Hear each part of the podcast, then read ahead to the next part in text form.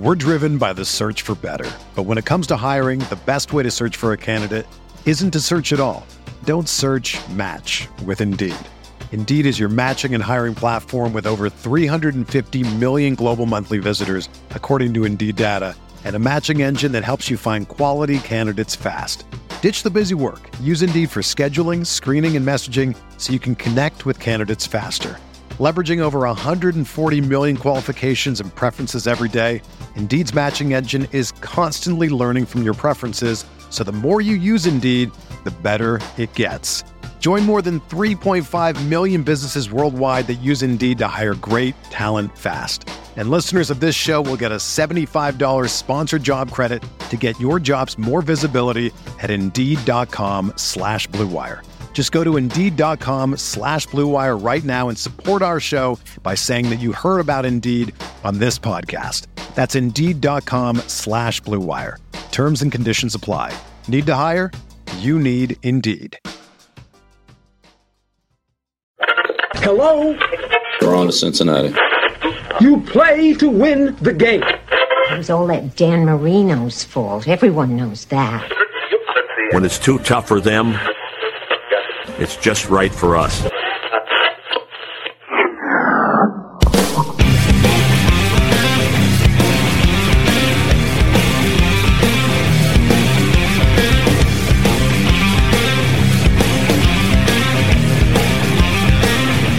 The Rockpile Report, AFC East Roundup, hosted by Bills season ticket holder Drew Gear, a part of the Blue Wire Podcast Network.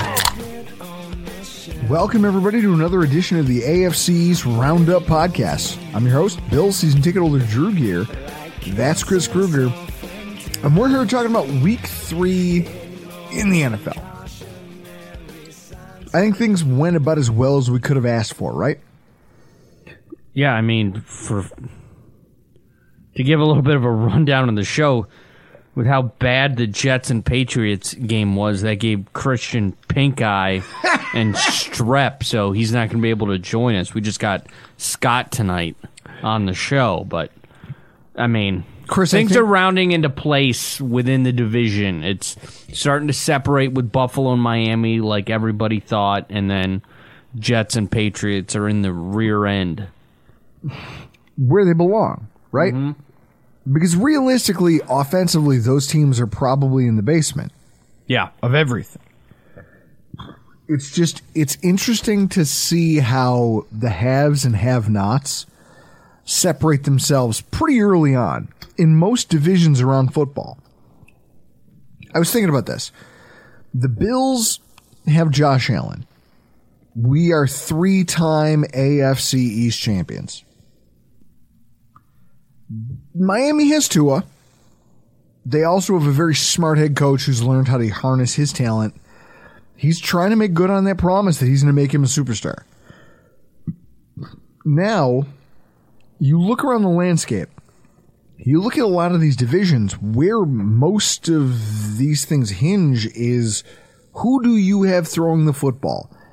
In the AFC North, the Steelers have a terrible offensive line, but they've got some skill players. They've got a great defense, and yet they're losing football games.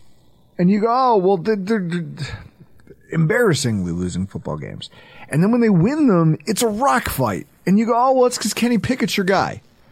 So in a division where you have Kenny Pickett, Deshaun Watson, and Lamar Jackson, even when Lamar's bad, he's still better than Kenny Pickett, correct? yeah. And that's it. Everyone wants to try to anoint the next big thing. And the problem is, is that it just doesn't happen often. There's a reason that there's so many teams constantly looking for new quarterback talent. And that seems to dictate wins and losses around the NFL. I mean, in the AFC West, Chris, I, you can't fault Justin Herbert for a lot of their losses, can you? No, just the head coach. guy. But also, he's had some games where he's kind of lost some some things. But he's very talented, and there's a reason that the Chargers are the team in the AFC West that's always challenging Kansas City for their division, or they're at least they'll always be in the conversation because the quarterback is so talented that these two guys, yeah, this coach is bad and this coach is really good, so it'll separate Kansas City and uh, I want to call them San Diego so badly. It'll separate them.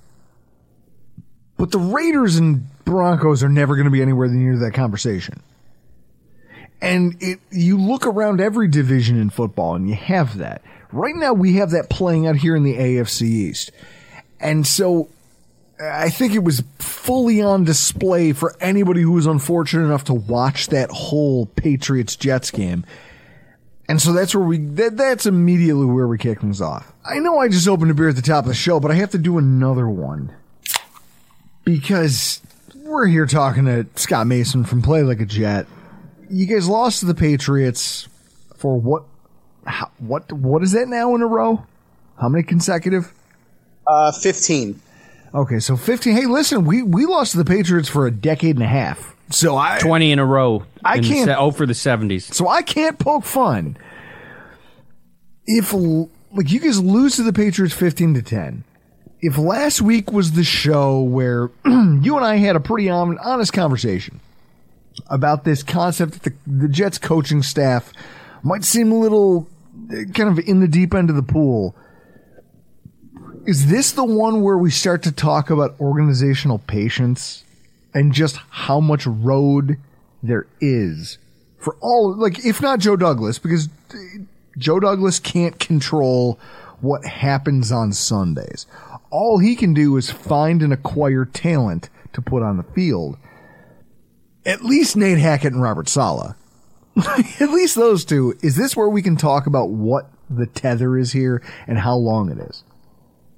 Well, I mean, I think you got to talk about Joe Douglas too, because listen, we said this in the offseason, and you'll recall, I believe I said it on your show.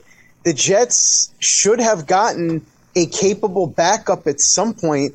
And people keep telling me, oh, well, all the best backups were going to go elsewhere because they wanted a chance to start. That's why Gardner Minshew went to the Colts. And that's why Andy Dalton went to the Panthers and so on and so forth. But my response to that is let's not forget that Teddy Bridgewater was sitting out there in August, that Josh Dobbs signed with the Browns where he knew he wasn't going to start. The Jets could have signed him in March or then traded for him at the end of August if they wanted to. The Cardinals traded next to nothing for him.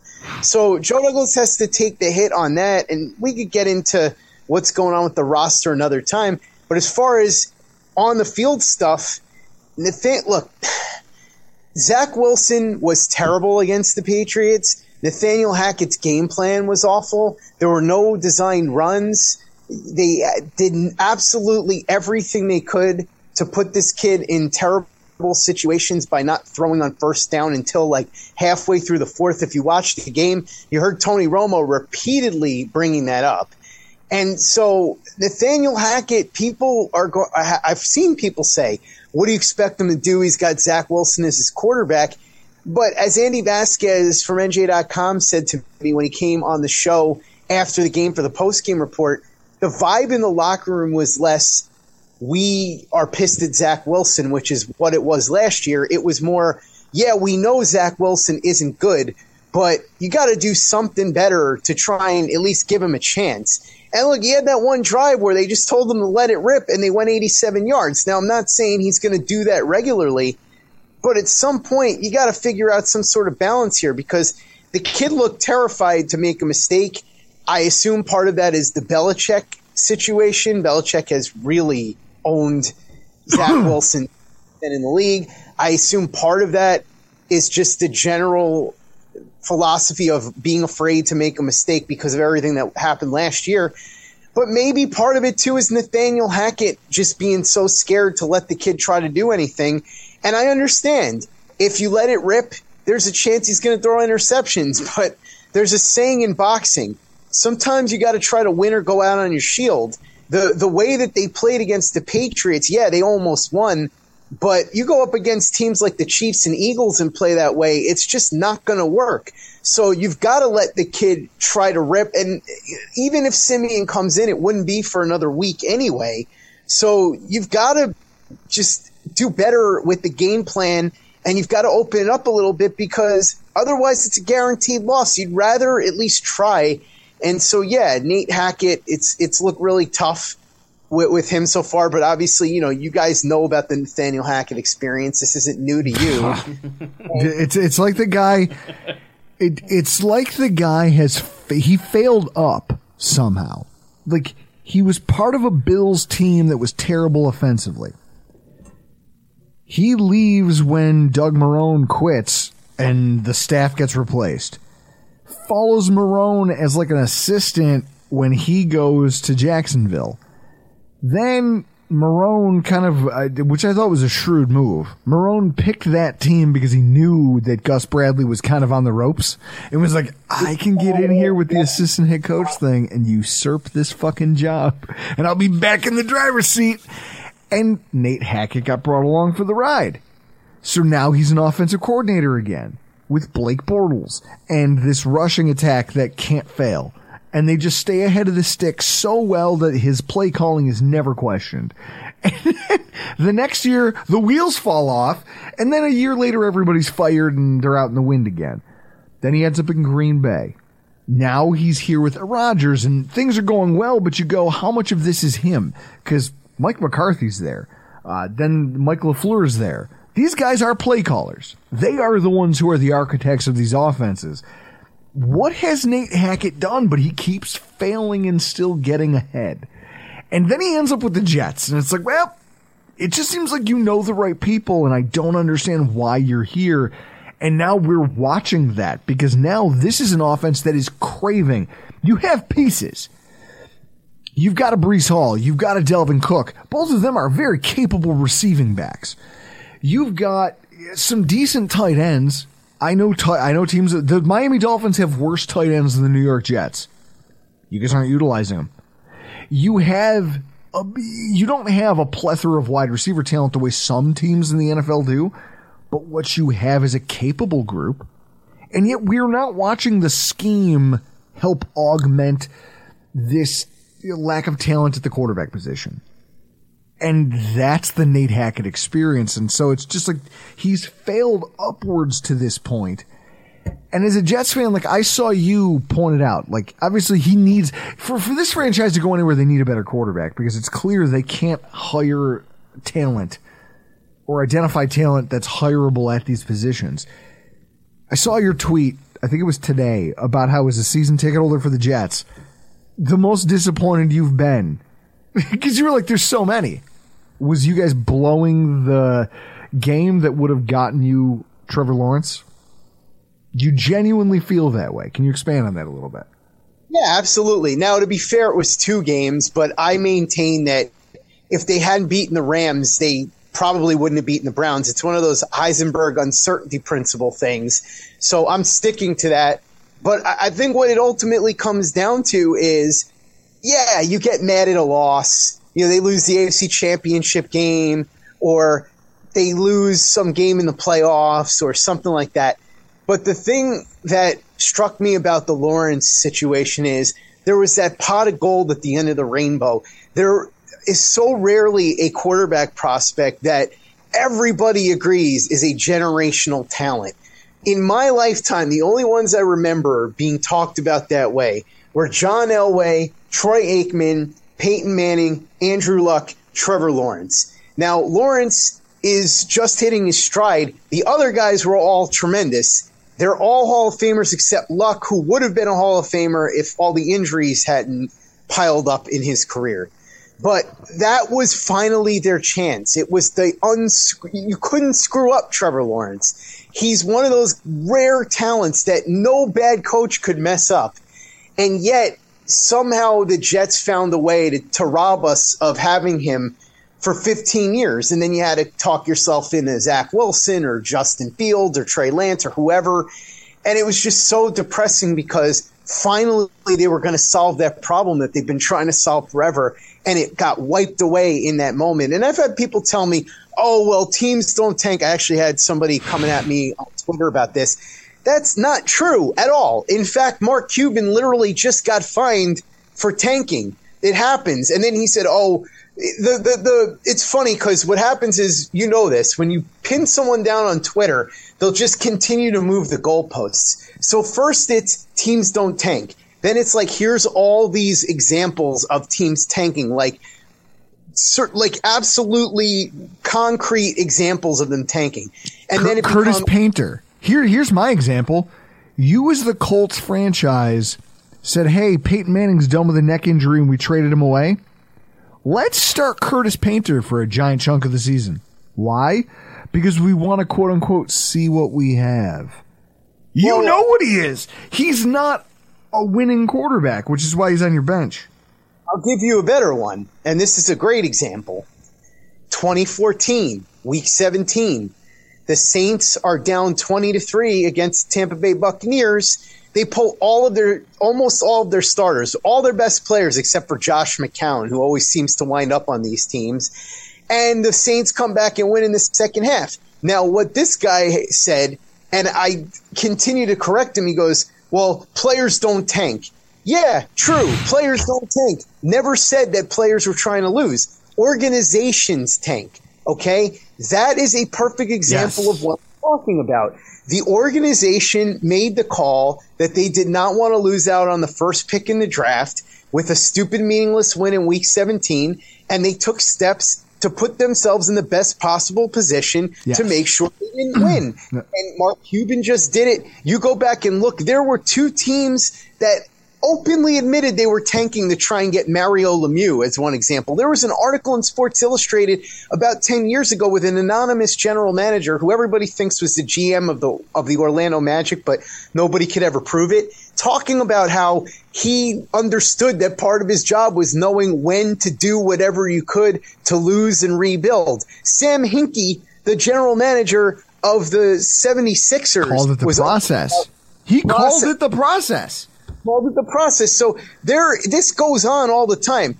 And the fact that Woody Johnson didn't basically fire Adam Gase once he realized that this was in reach, promote some bum assistant, and say, "Look, I want you to play." Such and such quarterback. Like, you do whatever you have to do. And I don't really care if people start saying, oh, they tanked, whatever.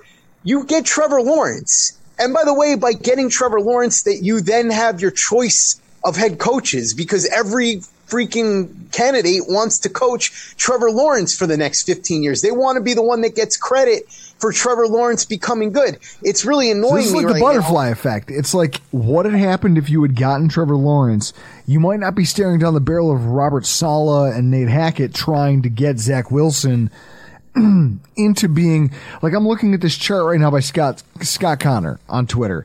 Uh, quarterback efficiency from 2014 to 2023. It's one of the most damning things I've ever seen. First of all, how is Tony Romo the most? His completion percentage above expected and his EPA per play is the highest. Like he's up there with Patrick Mahomes.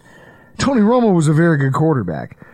Uh, Zach Wilson, the only person worse than him in the last decade of football was Josh Rosen, the guy I wanted the Bills to draft over Josh Allen. First of all, proves how stupid I am.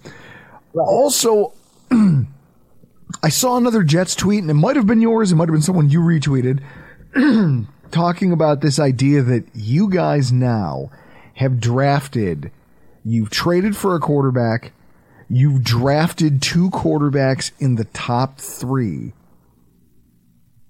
like in the last decade, and you still No, don't have no, an answer. Correct you there. In the hmm. last five years, five years, Five years. Holy shit. have drafted two quarterbacks in the top three and traded for Aaron Rodgers. And right now, Jet fans, including myself, are trying to talk ourselves into Trevor Siemian. That's where we're at with this. And this is kind of the point, and you touched on it with Josh Allen, right? There are so many quarterback prospects that no matter what we think we know, we don't, right?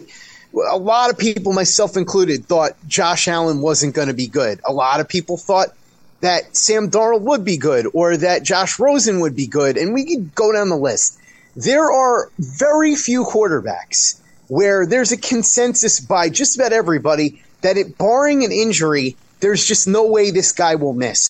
So Lawrence was one of those guys that fits in that category of everybody agreed can't miss. So that's one of the rare opportunities the Jets have ever had to get somebody like that where even they couldn't screw it up. I'm, by the way, on a side note, getting annoyed at all the people giving Doug Pederson credit for Trevor Lawrence's development as if he somehow is the one that magically made Trevor Lawrence good when everybody knows that Trevor Lawrence was one of these can't miss prospects. But I digress. The point is the Jets had this opportunity at that level of player that they never get and they screwed it up and now we had to talk ourselves into somebody else and of course it ended up being the same old story. Highly rated quarterback prospect that we were hoping would be anything close to what the hype was and it ended up not being the case. And the funny thing about it is at a certain point everybody kind of understood that Sam Darnold was cooked here right? And so everybody said it's time to move on it's time to go get another quarterback. And Sam Darnold has basically cemented himself as like an okay backup, I guess. He'll probably have a decently long career in the league. Never going to be a quality starter, most likely. But somehow the Jets went from him to picking another guy even higher in the draft who is probably going to be out of the league soon. So it's just remarkable how much they bungled this and how different their future could have been if they just would have completed that tank. And to the Jaguars' credit, as soon as the Jets won that game, they took steps to make sure oh, yeah. they did everything they could to not win. And uh, I'm sure their GM and their head coach had like a moment where they just looked at each, or the, the GM at the time and like his next advisor just looked at each other and did the thing yeah. when that happened. Like it, it was crazy to me that it, it went the way that it did. So now here we are, just a frustrating, low scoring, like highly winnable game by. I, I, am trying not to be offensive, right? Like I'm trying not to beat up on you because you you're not the Brooklyn Brawler. You're my friend. You're Scott Mason. I'm trying not to beat up on you about this. I'm not the Red Rooster either. Chris will know that reference. yeah, so, so, Terry Taylor. So yeah, that's right. So a highly winnable game that ends up once again falling by the wayside just because your coaches can't figure out how to get it done. You're now looking ahead at the rest of the schedule for the Jets, and it's just you're here talking about you got the Patriots uh, again later in the season. You still have to deal with the Bills. You still have to deal with the Dolphins. You haven't even seen them yet. The Chiefs you know, the, the Broncos might give you a little respite, but you don't know because that's a, there, there's no telling how deep this thing can go. Now, there are some great quarterback prospects in this draft. And this is where the season is very early. Sunday, it's going to be October 1st. You're going to be taking on the Chiefs on Sunday Night Football. You know, our there, there's a guy out there whose name is Boy Green, who first of all is one of the dumbest things I've ever heard. But he's trying he's trying to pump up Jets fans as if like, guys, this is gonna be an amazing. Uh, watch this duel between Zach Wilson. There's no duel. There's no duel. You just hope that this doesn't end like the season uh, the season finale of The Walking Dead, where Negan shows up and just takes a baseball bat to everybody. You just hope that that's not how this ends. Zach Wilson versus Patrick Mahomes is like the Brooklyn Brawler versus The Undertaker. you know what I'm saying? Yes. And so with that in mind, like him trying to pump up your fan base is kind of like that that's hilariously bad. I'm glad he got trolled on social media appropriately. the question becomes at what point now do you think A the Jets start looking to the future? And B, at what point do the Jets as an organization start talking about who here deserves to be a, not just on the field, but in these offices, the coach, the coordinators, the GM, at what, how bad does this have to get before you think they start looking at those questions and saying, hey, we should question whether this guy deserves to be in the building when we inevitably draft another quarterback? Or do you think they're already there? Well, the problem is, and I keep trying to explain this to Jets fans who don't want to hear it. I don't even want to say it. I don't want to hear it myself, but it is what it is. Aaron Rodgers, as far as we know, is planning on coming back next year. If Aaron Rodgers is coming back, I don't care how bad the Jets are this year. I don't care if they get the number one pick. They are not drafting a quarterback. Aaron Rodgers would lose his ever loving mind. And we all know he just took a massive pay cut. The Jets went through hell and high water to get him here. That was always the plan. They promised him a chance to win a Super Bowl. And you wouldn't blame Aaron Rodgers, right? Because first of all, look at what happened with Jordan Love. He said, look, we're on the verge of potentially competing for a Super Bowl. And instead of using this first round pick on somebody to help me, you're using it on my understudy. Imagine how much he'd flip out if after all the money he gave up, after everything that went down for him to come here, the Jets are like, nah, we're gonna, we know our O line needs some help. We know you could use another playmaker. We know certain parts of the defense are not great, but we're gonna use our number one pick on a guy that we're gonna sell you on trying to sit behind you for two years. It's not happening. And Robert Saleh and Joe Douglas, Aaron Rodgers likes them. He's not going to want them out. He's not going to want some sort of organizational uh, restructure. He loves Nathaniel Hackett. He's not going anywhere. And so the reality is, I think if the Jets got a really high pick for a quarterback, what they would do is trade down. They're not going to take Caleb Williams or Drake Maye or somebody like that if they get one of the top picks. And everybody keeps telling me, oh, it's definitely possible. You got to think about the team. Look, it's not happening. Woody Johnson just watched them take two quarterbacks in the span of four years in the top three that failed. He finally got the one guy that he's been desperately trying to get, a superstar quarterback who seems to actually want to be here. Woody Johnson's going to bend over backwards to placate the guy. That's just the reality of it. So what does Rodgers it say about Douglas back. though? So now if you think about what that means for Douglas, who goes, Hey, my job depends on this team winning. Saleh, who goes, My job depends on this team winning. Correct. Holy shit, we're is this kind of the thing where the owner steps in and goes, This is an organizational decision, not your choice? No, I think the owner is going to be the one driving it more than anybody. Mm-hmm. I think Woody Johnson wants Aaron Rodgers here. I mean, he's made it very clear.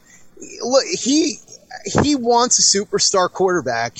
So I think Woody is going to be reluctant to make any major moves because he's he knows it'll upset Rodgers. Douglas and Saleh will be here, and both of them are going to know that they need Rodgers to win now. They're certainly not going to win right away with some rookie quarterback, right? So I think that's what you're looking at the next couple of years, most likely, or however long Rodgers is here. And now this- this all changes if Rodgers has a setback or something and Well, decides, this- you know what, I'm well, going to sure. retire. Sure, setbacks happen. He's not going to retire. There's way too much money here.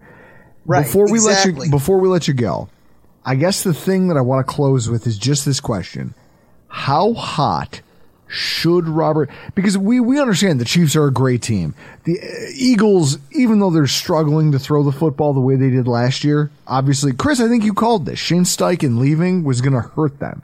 Yeah, I did. I said Jalen Hurts was going to be have a setback. and it's taking a step backwards. But at this point, the question becomes who can they beat? So, with that in mind, I'm looking at this going, how hot should Robert Saleh's seat be right now here going into the first week of October? Well, okay, so I'll answer it two ways. I think Robert Saleh's seat should be very hot, at least uh, once it gets starts to get later into the season. But I think that he's probably, just like I told you before, him and Douglas are both probably safe, almost regardless of anything, because ultimately what this comes down to is they don't want to upset Rodgers and they are in a situation where they can use Rodgers' injury as an excuse for anything that happens anyway. So Yeah. All right. I just I don't think that, look, I, I think it should be. I think him and Douglas should both be on the hot seat at a certain point, uh, especially considering how poor the decision making was as far as the backup quarterback situation. But it is what it is. I, I, I'd love to be wrong, and maybe I am, but I, I think both of them are going to be safe, and I think exactly the scenario that I laid out for you is what we're going to be looking at here. Well, I I hope you're wrong for your sake. I hope things get better soon. It's not going to this Sunday, Like I'm just putting that out there. Like this Sunday, I'm going to be watching Swift this. might be there at least, so I guess that's something. What'd you say? Taylor Swift might be there, so I guess that's something. It's hilarious, Th- Chris. Travis Kelce's podcast is another number one podcast on Apple. Oh, I wonder uh, why. Yeah, like You know, I, I can gotta we, tell you. So Chris? I Can know you just who- can you just pretty yourself up, Chris, and just go take us once she dumps Travis Kelce? Can you just go take a hard run at Taylor Swift and just make this thing happen? Get us on the top of those charts. No, I'm off the market with a I gotta woman. Be hon- I gotta be honest though, guys. I'm not even kidding around. I know somebody who laid it out for me today for like 15 minutes about how the Kelce Taylor Swift thing is just like an arranged thing for publicity purposes, and Taylor Swift will get some good music material out of it. Travis Kelce will get some downloads for his podcast and whatever else. And everything you're saying right now is reinforcing my belief that this person who said this to me might be right. So Scott, we love you. Before we get out of here, tell everybody where they can find your work, where they can find you on social. Absolutely. So you can find me at Play Like a Jet One. You can find uh, the show anywhere where you download. Scott Mason. We're driven by the search for better. But when it comes to hiring, the best way to search for a candidate isn't to search at all. Don't search match with Indeed. Indeed is your matching and hiring platform with over 350 million global monthly visitors, according to Indeed data, and a matching engine that helps you find quality candidates fast. Ditch the busy work. Use Indeed for scheduling, screening, and messaging so you can connect with candidates faster. Leveraging over 140 million qualifications and preferences every day, Indeed's matching engine is constantly learning from your preferences, so the more you use Indeed, the better it gets. Join more than 3.5 million businesses worldwide that use Indeed to hire great talent fast. And listeners of this show will get a $75 sponsored job credit to get your jobs more visibility at Indeed.com slash BlueWire. Just go to Indeed.com slash BlueWire right now and support our show by saying that you heard about Indeed on this podcast. That's Indeed.com slash BlueWire. Terms and conditions apply. Need to hire? You need Indeed. play like a jet at on Twitter. Play like a jet one. It's not often that we get to reference a solo wrestler, but Scott Mason is a hundred percent the Kiwi What? of the AFC East roundup. You dug Panel. deep for that? Oh, it was a brilliant, brilliant character. I think the guy's I think the guy's name was Alan Funk, who portrayed Kiwi, which is essentially uh, a gay guy with an anger problem. I'm not gonna lie to you. Yeah. I would rather you just called him Alan Funk. It worked for Terry Funk. Kiwi, K W E E hyphen W E E, Kiwi. Wow. That's a real thing that they tried? Was that WCW or WWF? WCW. I hope the next time he's here he slaps you in the sharpshooter. I mean, he. I'm getting images. He's, this is this is easily the the be, the best one. I'll, I'll put it up. I'll put it up here on the main one. Hold on here. It, it his hair. Look at the hair. Oh my god. Receding hairline, and it's straight up. At least he's jacked. Jesus. Yeah, look at that. To have that hair. Yeah, see. They go, wait a minute, we can make this balding guy work. Can Yeah. you imagine being a part of the storyboarding for this? yeah, Kiwi. That's who Scott is. Jesus. I hope he fights you for this. Yeah, Scott, you're Kiwi. So if we're going to pivot this conversation and talk a little bit about the Patriots,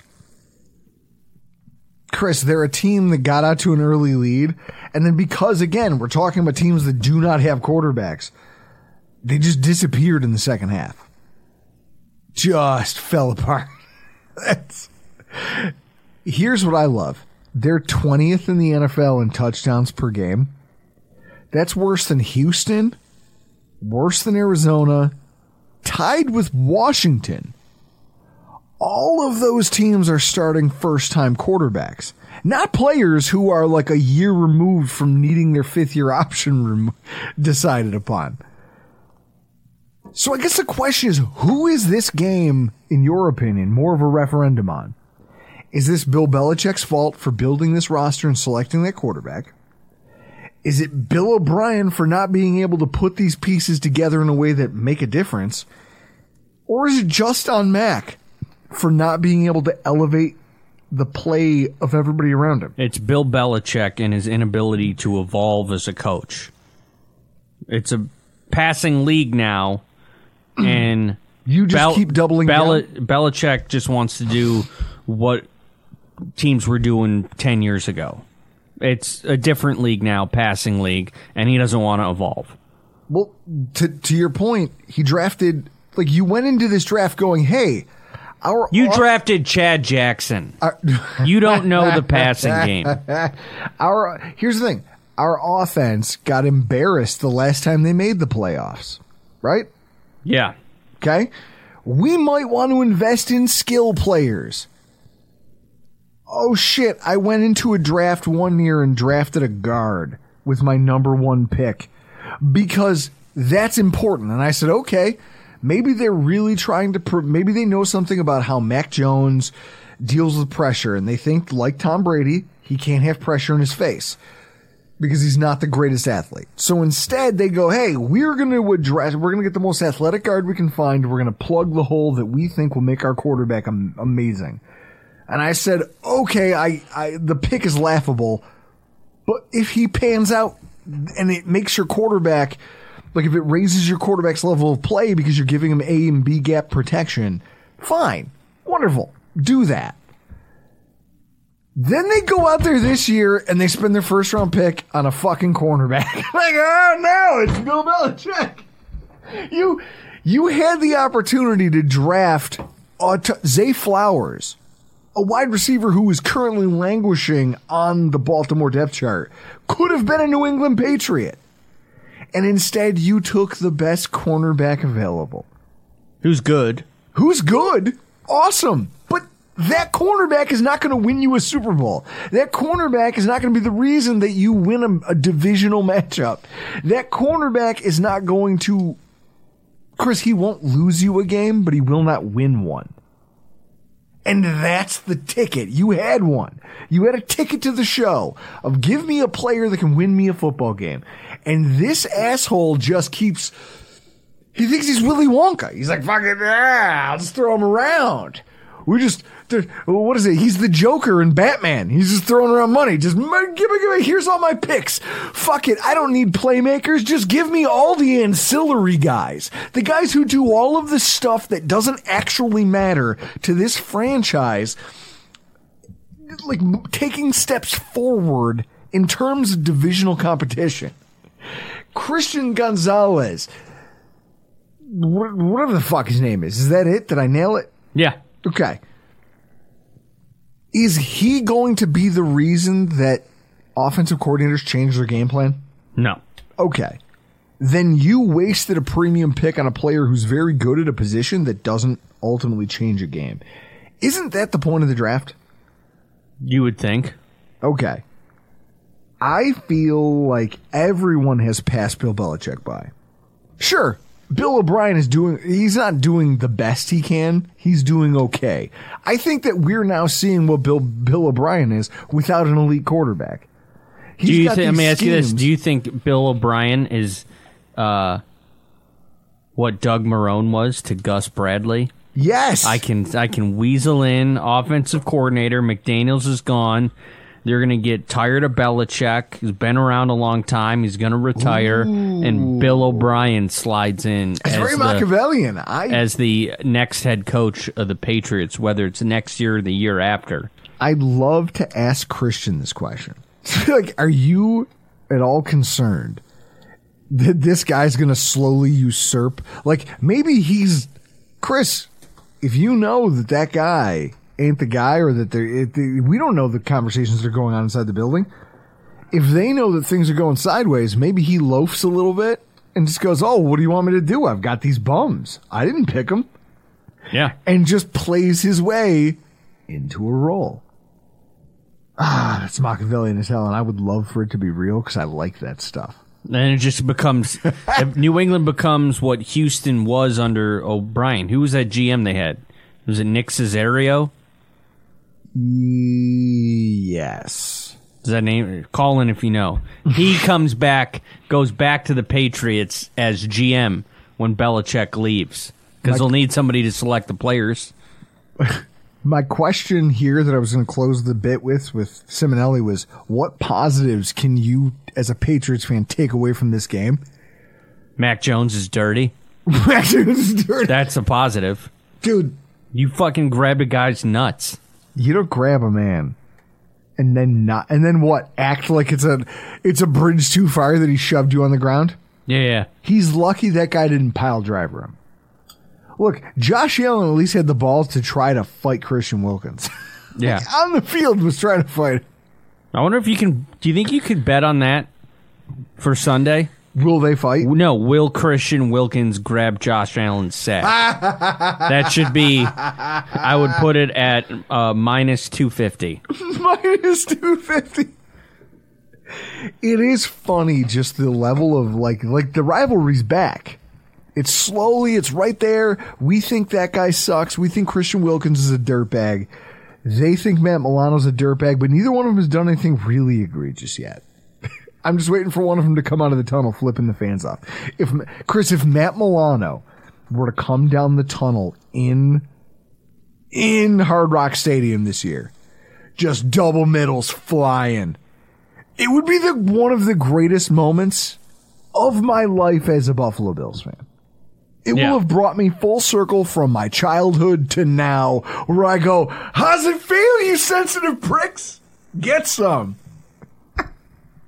Social media would be on fire. Everyone would hate that guy. He would have cemented himself as a villain for the Dolphins all all time, right? Yeah. the same way that Bryan Cox did for the Buffalo Bills. I guess that's where we pivot this conversation to, right? Bills and Dolphins. Now, the Bills are playing the Dolphins, and as is our custom, Elf Artiaga is on this week's show. You heard him in our preview pod. If you're listening to this, I'm, I'm assuming you've already heard our preview podcast. And you already heard our recap podcast. You've listened to all of it. If you haven't, you better go download it, because that was a lot of fun. The Bills and Dolphins are going into week four, primed for this matchup like something out of the 90s. Right? Both teams are dominant in very different ways, but still dominant. And now they're going to, one of them has to win. Chris, is it funny that they're all four losing teams in the NFL are playing each other this week? Dude, look, I'm not going to the game on Sunday because I don't have enough vacation. I have one vacation day left to choose between Dolphins, Jets, and Cowboys. And I'll let people figure out what game I chose to go to out of those three. Well, now it's two because I just told you that I'm not going on Sunday. But we've talked about it because I'm working all day and I get to I get to come home Sunday night is my game. And I got Chiefs Jets when I get home.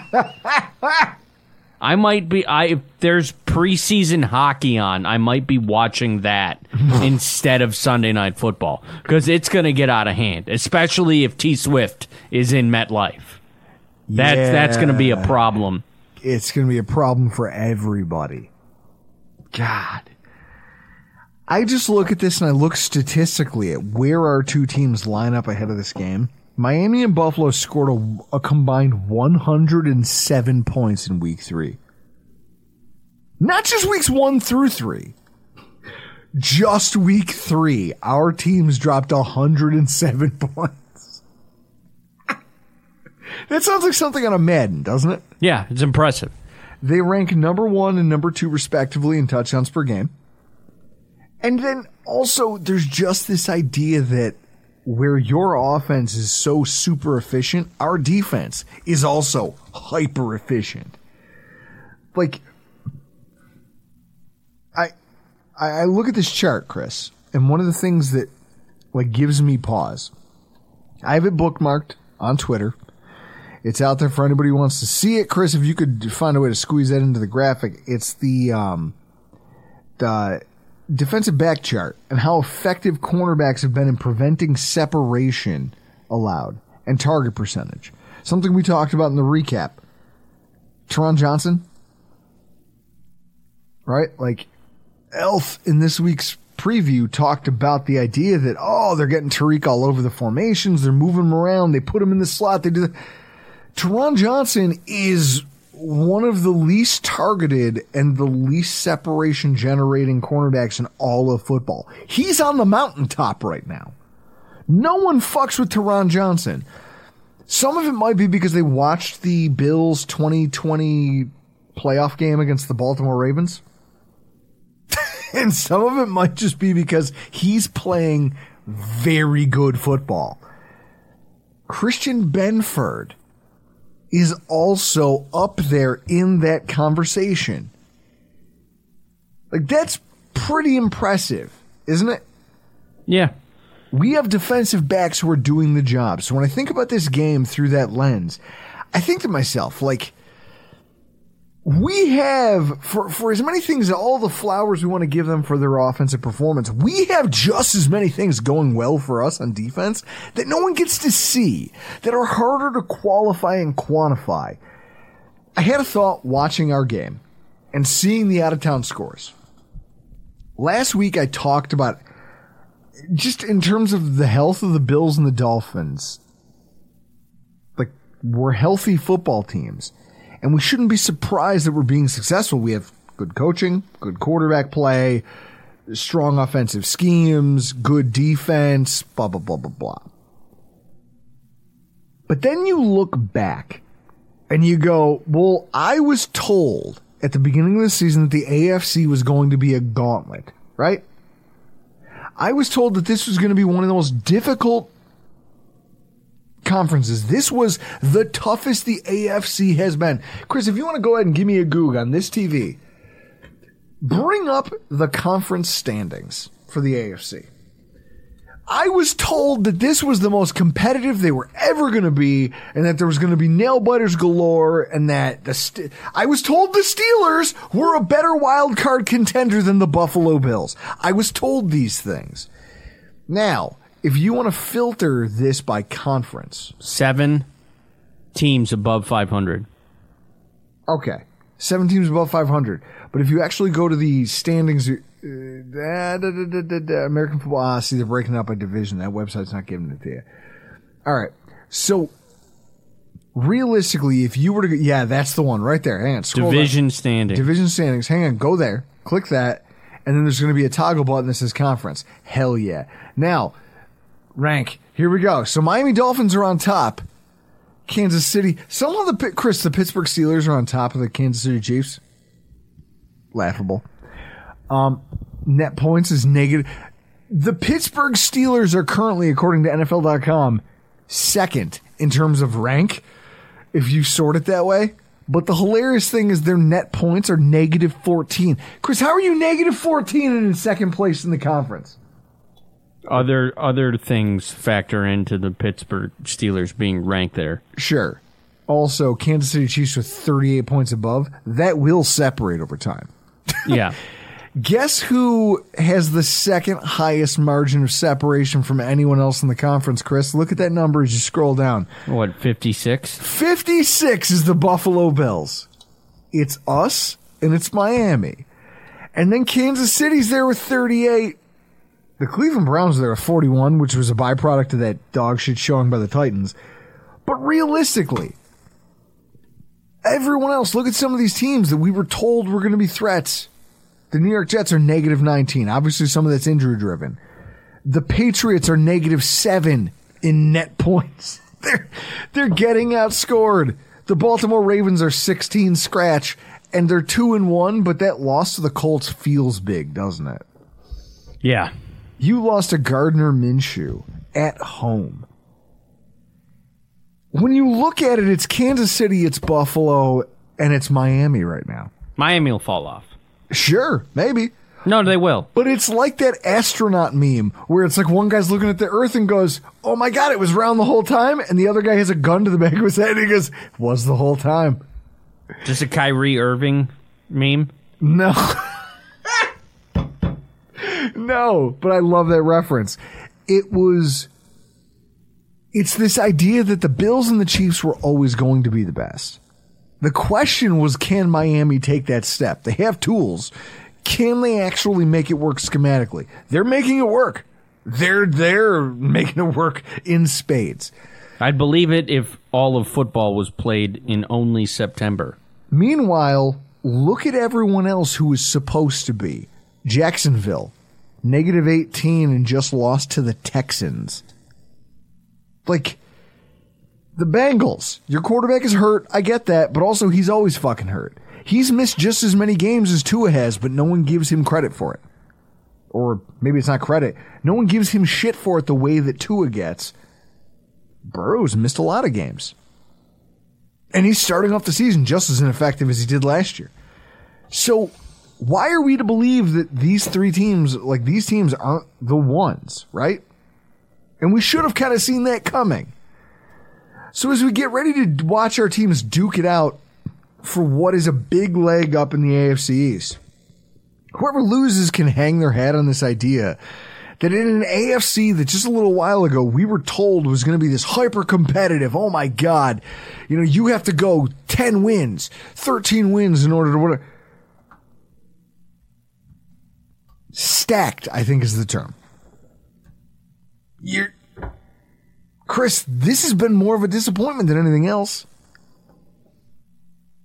Is the AFC disappointing in terms of who you thought was going to be a contender and who's actually playing like dog shit? No, the Rodgers injury plays a factor into it, and that's 100%. probably the only thing. Miami's going to fall off as the season goes. That's a that's a given. So you didn't buy the hype on Jacksonville? Uh Jacksonville, they can turn it around. I mean, we're not going to notice if they're good because they're in Jacksonville. What about Cincinnati? That might be a problem depending on Burrow's calf. I'm not gonna lie to you. You don't get uh, for anyone who didn't like. I hate watched Monday Night Football. This is a team that played a Rams team that refused to run the ball in the red zone and went 0 for 4 after being the number one red zone offense for three weeks. They didn't run the ball. They lost the game because of it. And I go to myself, if you get the Bills in that game, we decimate this team we would destroy them. Because in the red zone, we've now learned both to run and to pass. You're not going to get away with a lot of that. And they're that close to being 0 3. They had to take it down to a final onside kick, Chris, in order to not lose that football game. Against a team that went 0 for, 0 for 4 in the red zone. That's pathetic. I don't I think their team's not healthy and I don't think their offensive line is nearly as good as it was last year. I think this idea that they traded away their tackle and then moved a guy and acquired another guy, it's not working right now. Maybe it will. Maybe by the time the Bills play them late in the season, it'll be more of a matchup. But for today, where I'm looking at, it might not matter by the time we get there. There are a lot of these teams that we were told were going to be tough that have not been. And as this gap, like right now, one, two, three, four, five, six, seven, we have seven teams in the entire conference with a winning record. Everyone else is one and two or worse. That number is going to expand. That number is going to get worse. The Steelers are going to lose more games, right? The Colts are going to lose more than two games. They should be one and two right now. It just I'm looking at this saying to you, this div- this conference is not as difficult as we thought it was going to be a month ago because we're a quarter into the season now. It's not a month ago. It's a quarter way through the season. I expect that the Bills will not only be at the top of this, but that at the end of the season we're going to look back and feel like we were all stupid for all the hand wringing we did. Barring an injury to someone important like what else? Josh Allen. I expect us to be in that top three conversation in the AFCs, don't you? Yeah. It's us in Kansas City. That's it. So, with that, I can't wait to see how this weekend's matchup shakes out because this weekend is going to go a long way towards what. Chris, say what you want. They'll fade down the stretch, sure.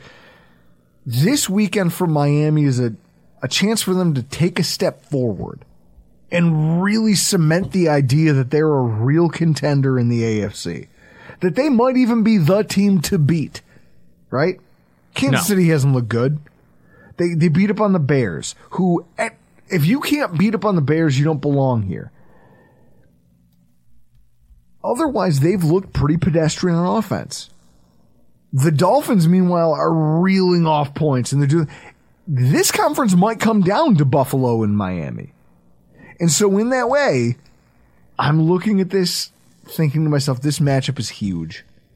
The gravity of this, it's just one game, but it's a it's a measuring stick for both teams. I can't wait to see how it shakes out. And the AFC fate hinges on it because the other two clearly aren't touching us, right? No. All right. So it would give Miami a two game lead and an early tiebreaker. I can't wait to see what happens on Sunday. Get back, regroup, come back and do this on the podcast next week. For those of you, just so Chris can't edit it out of the podcast, before I close, Chris and I snipe back and forth a lot at each other, and I am a very terrible person to do a show with because I don't take accountability for a lot of the things I do. I lean on Chris a lot. He's the producer of the show, and I talk a lot of shit about him, but he is one of the best at what he does. A lot of my time spent. If you're watching on YouTube, I do a lot of this. He does a lot of this I do a the lot of this. He's always pointing at his watch. yes, meaning time. So when we were talking to Scott Mason at the top of the show, I read him a text that I sent to Tyler Dunne. Uh, Tyler Dunne, golongtd.com. Chris, obviously, you're doing a lot of great work over there. Just the Favre show and any one-off interviews. Okay. We did Bledsoe. That was fun. Yeah. So, you- so, so, so you're. I talked about how proud I was that Chris had honed his skill set to to be able to do these things, and that realistically, that's kind of where this thing was born. Was this idea that this was going to be an avenue for Chris to scratch this itch of his, and if it turned into something, it turned into something, and now we're sitting here today. And I feel like over the years, I've kind of lost sight of that. And I've given Chris a lot of shit that he doesn't deserve. And that I'm a very difficult partner to work with in this setting. And the fact that you haven't thrown me out of here speaks to who you are as a person, who you are as a friend, Well, if you left, then there's no show. and I love you. Don't ever say that to me in public. Yeah, there we go. See, there we go. That uncomfortable face. You, I know the face you make when you're uncomfortable. Guys, Chris, he's one of my best friends. Even though it seems like we don't like each other. And a lot of times we genuinely, Chris, fair, we probably don't like each other sometimes. Yeah, but it's also we understand the basis of the friendship portion portion of the sports and drinking. And a lot of people might relate based on how we met was our girlfriends at the time were friends and they want to be able to bridge that gap with the boyfriends. And at least like for me if i'm going to meet somebody else's significant other that and um, there's the first thing is like do they watch the bills? Do they watch the Sabres do they like sports in general? Because that's like the basis foundation of a relationship between guys is sports and drinking. And that's what we have. And then also we both are cut from the same cloth is when you do something and I don't like it, I'm gonna fucking tell you, and you're gonna do the same thing to me, and then we're gonna have uh, a beer, and and still have no problem going to uh, Bills games or, or anything. It's Like that. because we're guys and we're friends. And Chris, I'm not ashamed to say it, and I know it makes you uncomfortable, so I'm going to say it again. I love you. I love you, brother. Hope you die in a house fire. and on that note, guys, this has been a lot of fun, but we got to get out of here. I'm Drew Gear. That's Chris Kruger, and this has been your AFC's Roundup.